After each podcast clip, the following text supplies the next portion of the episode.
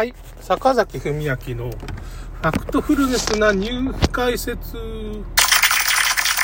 拍手になっちゃったね。ちょっと待ってよ。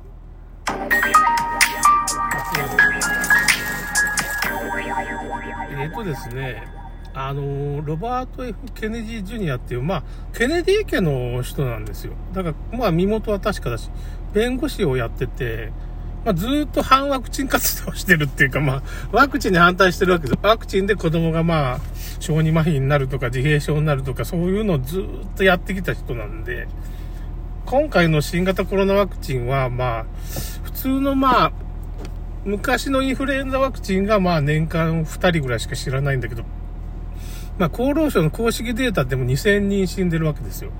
で、超過死亡はまあ30万人から40万人だから本当に死んでる数っていうのは3、40万人ワクチンで死んでるんですよね。これはもう厚労省のデータベースですから、間違いない。それを表面上は厚労省は、そのデータをちゃんと公開してるんですよ、厚労省は。うん。してんだけど、表面上はそうじゃないみたいなこと言うわけですよ。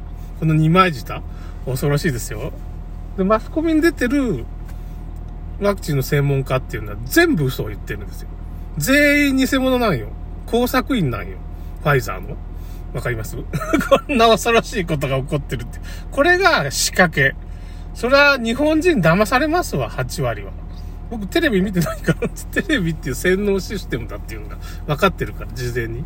このワクチンが多分、ここまで僕ひど、ひどいことが起こると思ってなかったんですけど、まあ、子宮頸がんワクチンが結局、14歳ぐらいの女の子が車椅子になってるじゃないですか。その程度の役割は僕あると思ってたんですよ。だけどもっと大規模だった。もう40万人ぐらい死んだと。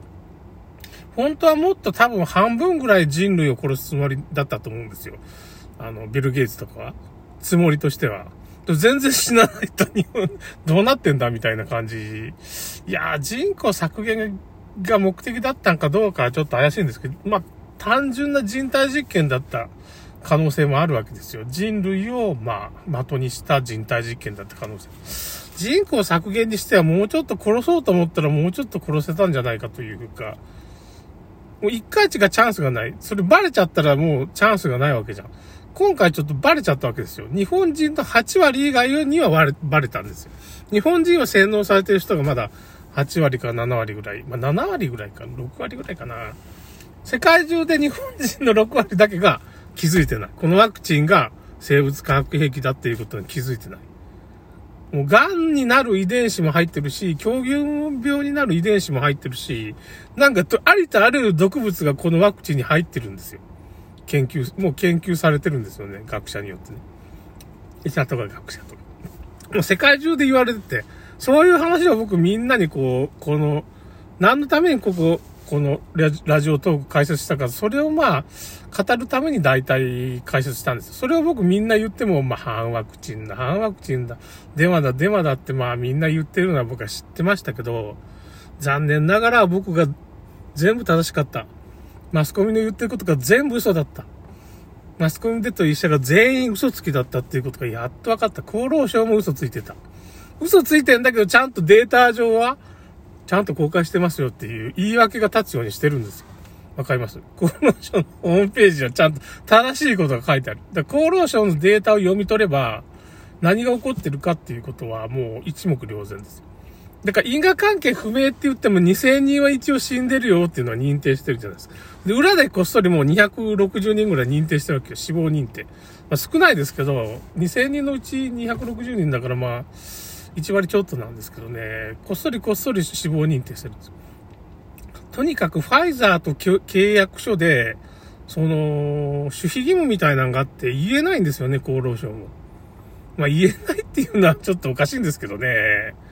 うん、なんかその、ファイザーに天下りしたいから厚労省の役人も、まあ、なるべくその法律に触れんようにしながら、なおかつファイザーに優位な発言をして、刑務所にも行きたくないし、刑務所に行くと思うんですけどね、これ今回の、今回やりすぎ、ちゃったからね、40万人も死んでるわけですから、もう超過死亡っていうことで、まあ、因果関係をこう辿るのは大変なんですけど、スパイクタンパク質っていうのは体の中から出てきちゃうんですよ、証拠が。スパイクタンパク質が遺伝子にこう組み込まれちゃうから、遺伝子検査したら全部わかるんですよね。その、死んじゃったらわからんけど、病気になってる人はみんなわかると。そのスパイクタンパク質が、まあ、その、すごい悪さしてると。それの原因で免疫が下がってるって、もう何もかも分かってるんですよ、今。日本の学者もバカじゃないっていうか、名誉クラスクラスはもうその、解明してるんですよ。それで、ロバート・ケケネ、ロバート・ F・ ケネジー・ジュニアさんは弁護士でそういうワクチン問題やってたから、ファイザーにその、情報公開しろって言って、裁判所から命令が下って、ファイザーが、まあ、本当はな、みんな死んだ75年後に公開する、ファイザーの実験データ。ファイザー知ってるんですよ。このワクチン打ったら死にまくるなっていうこと知ってるんですよ。病気に、いろんな免疫が下がって病気になるっていうことも知ってるんですよ。薬害が2700いくらっていうの知ってるんですよ。ファイザーの文書に書いてあるんです、内部書。それがアメリカで公開されてるんですよ。だいぶ前に公開されたんよ。僕もエッセイにちゃんと書きました。洗脳社会マトリックスに。まあ、それはその一回、その前の段階で、ワクチンが生物化学兵器だって書いてたから そういう薬害とか全部書いてたから、公開停止になっちゃったね、書く読むでね。で、その後にまだ僕粘って書きました。僕の作家生命は終わるなって思ったけど、やっぱりみんなの命の方が大事って言ったらおかしいけど、まあ、やる。別に僕は殺されるわけじゃないっていうか、もう有名人じゃないからさ、まあこれもちょっと甘く見てるんですけど、僕はすごい有名人だったら、多分殺される可能性あるんですけど、まあ大丈夫だろうと踏んで、だからまああの、赤穂浪士の、なんか、47人目の資格っていう本があって、赤穂浪士多分、四十、46年ぐらいしかいないんですよ、本当は。で、47人目の人がいて足軽だって、それがなんか逃げたっていう話があるんですよね。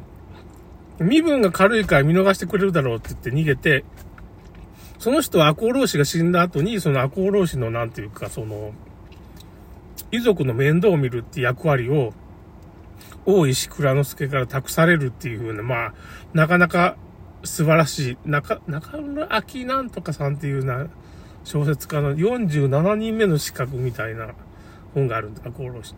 だから僕はその僕はまあ無名だからそういう役割を果たそうかなって思って、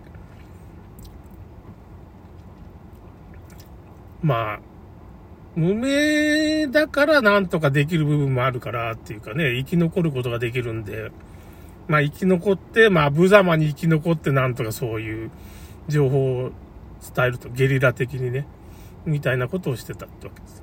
僕はまあ有名人だったらもう社会的に抹殺され、まあまあ僕も将来なくなったけどね、その小説家デビューとか多分ないでしょうみたいなことになっちゃったけど、まあ仕方がないもんね、そういう、仕方がない。そういうことをやらんといかんわね。やっぱなんか正義感じゃないけど、なんていうかもうやらんといけなくなっちゃったからね。たまたまそういう立場にいる、いたから、知ってる情報を流さんといかんが、とりあえずね。まあそれはもうあんたの言ってくデマだデマだって散々言われるけど、まあ、それでも流さんといかん。本当のことなんだから。世界中が僕の、世界中の人の、今、なんていうかね、99%が僕の言ってること全部正しかったよね、みたいな。まあ、不正確な部分はあるけど、まあ多分言ってくれると思うんで。まあだけど、世の中は、その、人口を減らすっていうことを正義としてるわけですよ。だから、今戦争状態なわけですよ。言ってみれば。第三次世界大戦は、ワクチンが体に打つという第三次世界大戦。ワクチンで人が死ぬっていうような世界大戦なの。第三次世界大戦。で、それは、戦争の時に人を殺すっていうことは正義なんですよ。同じことに。要するに環境問題と地球温暖化があるから人類の数を減らせっていうことは正義なんですよ。あの、世界政府が言うのには。でそりゃ違うんじゃねえかなと思ってく、その、騙し討ちみたいなことしてるわけですよ。みんな知ってるんです。ファイザーの人も知ってる。政府の人も知ってる。だから政府の人なんか10%とか、厚労省なんかの人間をみんな知ってるから10%。ファイザーの人なんか絶対打ちません。知ってるから、今回のワクチンがどれだけやばいかっていうこと。ファイザーの内部の人はもう、誰も打ちません、ほとんど。で、こんな話したら、また僕も反ワクチンだ、反ワクチン、あんたの言ってるか電話だっていう風に、まあ、そういう風に洗脳してるわけです。わかりますか？これ僕は何て言っても、そういう風に言われるんですよ。そんな、ああ、そんな坂崎さんの言うことなんか、あ、デマこの人流してるんだ。反ワクチンだってレッテル貼られて、だけど 言わんといけないわけです。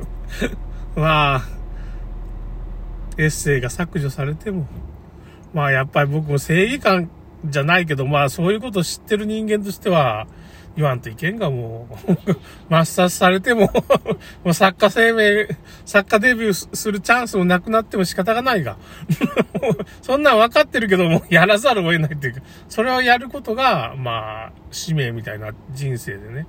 まあ、それでノイローゼみたいになったことありますよ、僕も。太りまくってますよ、今ね。130キロくらいになっちゃった。まあ、それで太ったんじゃないと、まあ、それもあるんかな。そりゃあ心が折れたこともありますよ。だけど辛いけど頑張ってきたわけですよね。続けることが大事だと。やっと、ロバート・ケネディ・ジュニアの本が来て、日経新聞とかも風向きが変わってきてるし、いやー、もう厚労省も耐えきれなくなって発表してくれんかな、みたいな。まあ、耐えて耐えてきたわけですけど、まあ、ロバート系、ロバート・ F・ ケネディ・ジュエンの本が出たから、これが日本人が買って、まあダメなんかな。みんな目覚めてくれんかね、日本人ね。ということで終わります。それではまた。